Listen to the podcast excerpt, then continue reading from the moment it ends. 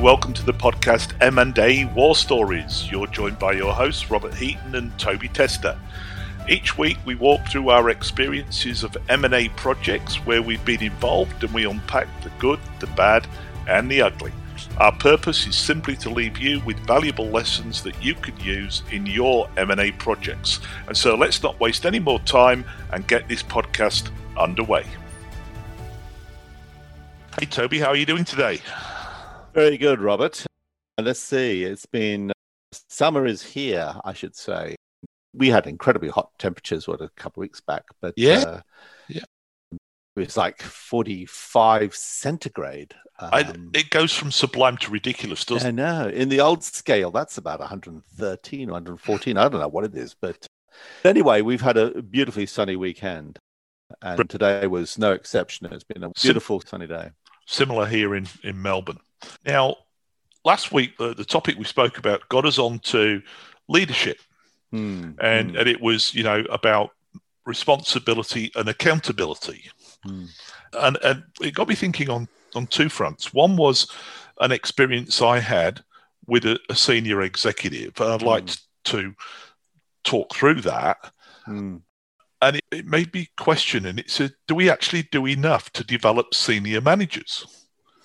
Yeah, it's an it's an interesting topic there, Robert, because I, and I think obviously the story you're going to tell, but it's about people who obviously very successful at what they do, but can get themselves into a position where they're suddenly thrown into the deep end, and and do they swim or do they drown? And it, it confronts all senior managers and leaders, and including ourselves, Robert. You know, where you you're thrown into a position where you it's a sink or swim.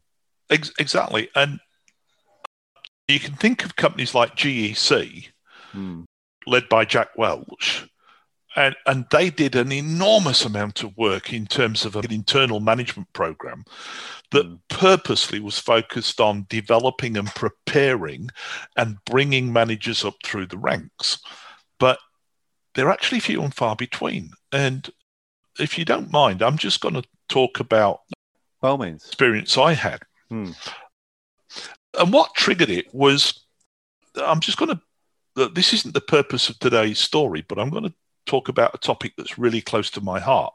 Because also, what triggered this was I had a conversation with some people a few weeks back, and we were discussing the challenges of managing mental illness in the workplace. Yep. And how ill prepared most managers are to deal with it. Hmm. And at the time, I sort of said, well, yeah, absolutely. And we really need to do a hell of a lot more so managers know uh, how to recognize and how to deal with mental illness. But then hmm. I went on to say, most managers aren't even trained in CPR and first aid. Yeah, yeah. Uh, and these should be standard programs that everyone aspiring to a management role should. Anyway. Yeah, it's, it's, an interesting one, certainly, Robert, because um, I think in the workplace context, with so much stress, you know, put on uh, senior managers and leaders, that mental health does come to the fore. It's something that we've all, one way or another, got to contend with, but it, perhaps not all that well prepared for. It's it's a topic very close to my heart. Mm. I had an experience a, uh, a number of years ago now, but a young lady that was working in the business where I was started to show what you would definitely say were mental health issues. Hmm. And over a period of time, these resulted in some bizarre behaviors in the workplace. And we were completely powerless to do anything about it. We, we were asking if she was okay, and we, we got a sharp, of course, I'm okay. Don't worry about me, stop bugging me, sort of thing. And mm. it was hmm. clear to everybody, including blind Freddie, that she most definitely wasn't okay. And the, the problem we faced and managers face today, if somebody walks into the office tomorrow morning and they say, I've, I've just fallen down the stairs and I think I've broken my leg, you immediately turn around and go, right, okay, let's get you to hospital. Let's make sure you get the right treatment. But if somebody in your workplace is showing example mental illness, hmm. you can't do that and it's a mm. major, major. Anyway, yeah, no, interesting. It's a side issue. Yeah. Uh, this particular topic is uh, really about just basic preparedness for leadership. And so let me tell a story. Right. And I'm, I'm going back a, a good 12 years, probably longer. And a young sales guy walked into a new job, and like all sales guys, he was eager to succeed. And, and it wasn't too long before he demonstrated a natural ability for sales. And it was no surprise when a couple of years later, he was promoted to a sales manager role. And, you know, guess what? He excelled in that. And four years later, there was a sales director's position came up, and, and he was definitely in line for it. Mm. And, and he took on that role with gusto, and he earned the respect of those around him. And this was a global business, so he was also getting the respect from people around the world. And so it was no surprise when three years after that, he then became sales vice president. He continued to be recognized and he continued to excel in his role. And then all of a sudden, the country CEO role opened up. Right. And he was promoted with great fanfare. And he was lauded by many people as a shining example of how this organization promoted from within hmm. all the way to the top. Right. Right. To, to anybody observing, this was a classic success story of the young sales guy that had walked in 12 years ago and was now the CEO. It's an interesting one, uh, Robert, as you tell it, because obviously this person was incredibly gifted when it comes to sales. Exceptional. And he is promoted, you know, into sales roles. But then this final promotion is into CEO. Yeah. Now, which isn't necessarily a sales role. True. And I would also say that whilst he was gifted with sales, he was also a great people manager. So right. The sales teams looked up to him and respected him in his role as vice president, and he got them to perform exceptionally well. So he's been promoted. There's lots of rah rah, there's plenty of press releases and so on. And fast forward a couple of months, and I was walking past his office one morning, and he called me in, and he got this absolute look of desperation on his face. Mm. And, and his opening remarks were, he said, "Rob, what do I need to do?" And I, I thought, "What do you mean? What do you need to do?" I was flabbergasted. This was the newly minted CEO. Yeah. Asking what he got to do. And in the best way he could, he explained that all the positions that he'd had to date mm. had been purely sales focused. This is picking up on your point you just made. Yeah. And there was a bit of HR and financial basics tagged in, of course, because he was vice president. So you'd expect that. Mm. But he went on to say that in all of his sales positions, there was always someone else to take the hit if things went wrong. Yeah. Yeah. Now that he was in the big chair, the responsibility stopped with him. Yeah, it's an interesting one, isn't it? And yeah. he went on and he said, I'm responsible for sales, finance, legal, governance, IT. I don't know how to manage those parts of the business. What can I do? I've got decisions piling up on my desk and I don't know what to do. It's an interesting one, but I, I, I think it's actually quite common for this to happen for see, you know, for leaders and senior managers to get promoted and all of a sudden get promoted to a level where they don't have the knowledge and skills yeah. to manage the full repertoire of work that's required of them. And look, it, it, it, it must be something quite common, I, I imagine, and also quite a lonely situation as well, because they often say that being a CEO can be a very lonely exercise because it all comes back to you people are looking to you for, for answers. Many, many years ago, and I was only a young kid. Yeah. I took on a CEO at one time in a bit of an argument, right? Mm. And uh, this CEO, I, I turned around to him and I said, It's all right for you. I said, You just sit in your office and throw orders out. I said, You try running a manufacturing plant. Mm. And this CEO turned around at the time and he said, Okay, Rob, I'll swap. right? and I, I, stupid enough, turned around and went, okay, done, right? Yeah. Now, the quick answer to that was, of course, that two days later, I was absolutely drowning. Yes. And of course, my production plant that the CEO had gone to run, right? Uh, of course, he knew how to run a manufacturing plant. and all of the guys in my place were going, "Oh my god, the CEO's running the business now." Right? Yeah. Productivity went up, and about this message is that, I, I, and that's what we're saying here. I'm going to come on to this. Is that organizations don't do enough to prepare the rising stars for Hmm. real leadership. Yes, you can send them off to do an MBA. Yes, you can put courses on leadership courses through HR, but you've got to do something real. Yeah. So that was the point. His, his dilemma highlighted an issue that's prevalent in many companies. Hmm. In his case, I, I sat down with him, but I can't even tell you why he asked me, whether it was just Mm. happened to be passing the door at the time. But by, by his own admission, he said that in his prior sales roles, he'd managed it, and his words were 80% art and 20% science Hmm. right? And he suddenly realized that he was now in a job that needed 20% art and 80% science, exactly the opposite. Hmm. You can't run a CEO's position by the seat of your pants. No, it's not like that. No, there's a lot of there's a lot of process. There's a lot of management reporting, a lot of KPIs. Yes, it's there is, and obviously the finance, etc. And Yes, the thing with a lot of data. Yeah, a lot of data. You see, a lot of thing was now. So we've gone through two months of his being in the new job. We've had all the rah rah. We've had all the press releases and so on. The honeymoon period's over. Yeah. So I thought that was what you were looking for. Was it the honeymoon period? period's over, right? yeah. And regional directors and executives around the world were starting to see the cracks appear.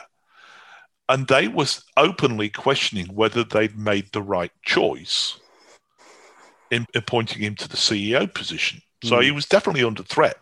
Hmm. Now, what I did was I've had the privilege in my career of working with some extremely well respected executives who had gone on and were now providing real executive coaching to future leaders. Yep. And I knew a couple of them. And so a couple of phone calls later, I'd lined up meetings with two of them Right. to the new CEO. And basically, the, the thing was go and have a chat with these guys, go and have dinner or whatever, see if you like either of them, Hmm. and we'll we'll get something organized. And he, he, he came back. One of these particular guys resonated well with him. And so they settled into a, a discreet weekly coaching and mentoring session offsite, Right. right? Right. wasn't wasn't announced to anybody and the purpose was one to help him through his immediate challenges and two start to build him for the role that he was now in Right. i'd have to say that the results started to show almost immediately What was, out of interest, Robert? What, what was the what was the executive um, coach doing in this particular circumstance? so the, the executive coach wanted to understand the business strategy and, and what, what we were trying to achieve Hmm. Really this particular coach was there to listen and offer guidance and advice not to give him all the answers Yeah. but to basically just question him and as you would expect a good mentor to do Yep. and this was taking place at the ceo level and offsite and really an agenda that was agreed between the two of them each week Robert, it reminds me. There's a there's a well-known quote by uh, Peter Drucker, who said that really that management is all about human beings, and the task is to make people max about people making their strengths, maximizing their strengths, and making their weaknesses irrelevant. yes So, in other words, we all have our strengths and weaknesses. What we've got to do is play up to our strengths. As this guy, he's very good in sales, and so and the related things to sales, and their weaknesses, and we've got to try and make those weaknesses and sort of like make them not so critical. you know. Absolutely agree. And in, in this particular guy's case, this particular CEO, the results started to show initially in his persona. Right. And his confidence around the office. Hmm. Right. You, you could just see that a weight had been lifted off him. Right. And then later on, not too much longer, you know, two two months, probably three months, you saw his willingness to start steering conversations on topics outside of his sales expertise. Interesting. Interesting. Right. Do you think it was partly because he had that sounding board, that person to, Absolutely. you know, to check off against? You know, I'm sure it was. This particular CEO was clearly floundering. Yep. He was supremely confident. If you put him in a sales environment, even mm. then, as the CEO, right, he came back to life again. But it was right. topics outside of that that he really struggled and, and of course had never been exposed to them. He'd never had to make decisions or steer strategies in IT and legal stuff and finance and so on. Right? And and so but bit by bit it became clear that he'd risen to this challenge, that he was taking on the mantra of a strong leader, and he was performing well. And I'm going to be cynical here mm. because if you want a measure of success, the best measure was that regional executives further up the tree started to, to voice their approval of him and take credit for having made the right appointment in the first place. and what I've got to say is just to close this off is that that's probably five or six years ago. Mm. Right. This particular CEO has continued to grow in that role. There's been a notable improvement in the local business. But better still, there's a new program in place to develop future leaders. And he's the champion of it. Very good. Very good. Is that in his in his own organization, is it? Yes. Okay. And he the important thing is it's not something that he's handed to HR. Hmm. He's yes. Right. It's, it's it's interesting because those sorts of things need to be done in the business. It's not for HR to to do. Hey, um, HR can play a role in this, hmm. and they can uh, administer and apply governance to. Yeah, they can facilitate the thing, but the actual leadership and guidance obviously has to come from the management. Yeah, and this this particular guy now actively runs coaching sessions and mentoring sessions for his own upcoming leaders. Okay. Right. Very good indeed. And in fact, every so often, that executive coach that I introduced him to now appears as a guest on development sessions for upcoming leaders in the business. To be honest, it's, it's a it's a very interesting story, Robert, and, and one I think is pretty common as well with CEOs coming in and obviously floundering and getting that necessary executive coaching. What do you think we should learn from this story? Look, in this particular case, he, this guy was fortunate. He was, well, fortunate or insightful um, whichever way you want to look at it, he was ill prepared. He called for help. Right now, I would I would stickman and hazard a guess that he asked me because he did not want to expose himself to anybody else higher up the tree. Mm. Right, mm. possibly right, but when when help was offered, he accepted it willingly, and he committed himself to being successful and taking every bit of help that he could get. Right? So right. I think there's three takeaways for this. I think senior executives, we've got to take responsibility and accountability. That's coming back to last week. yeah, yeah. For encouraging and championing leadership development programs in the business. Right. We've, we've got to recognize that there's a gap and that if we really want well performing senior executives we can't just rely on them sort of picking it up on the way because they're good people. You've got to put some sort of proper development program in place. Hmm. That doesn't mean giving it to HR. Hmm. That's just what I've said. A senior execs, got a responsibility to play an active role in that program. Hmm. You've got no, no, I, I totally agree. Got to coach and mentor others. Hard won experiences will beat academic or theory programs any day. I, I agree totally. It's funny you mentioned that, Rob, because it, it's so critical that it's very easy to come back with theory and academia, but I tell you what, it, it doesn't, doesn't, wash. Doesn't. It doesn't wash. now, having said that, people and culture, which is the posh way now we call HR. Yes, it's called people and culture days. Yeah. Yes, it is. You're right. uh, they equally need to be pushing for organised leadership development programs. Yes. Yeah. That properly prepare people for leadership. Right. Like I said, HR can play a valuable role in helping craft those programs. They can play a valuable role in applying the mechanics and the governance to those programs. Indeed, yes, yes, yes. But yeah executives themselves have got to play an active part yes. in delivering the coaching. Right, right. And and I think the third point is if you're an aspiring leader coming up through the ranks, you actually need to be campaigning for a development program yourself and, and pushing that in your business.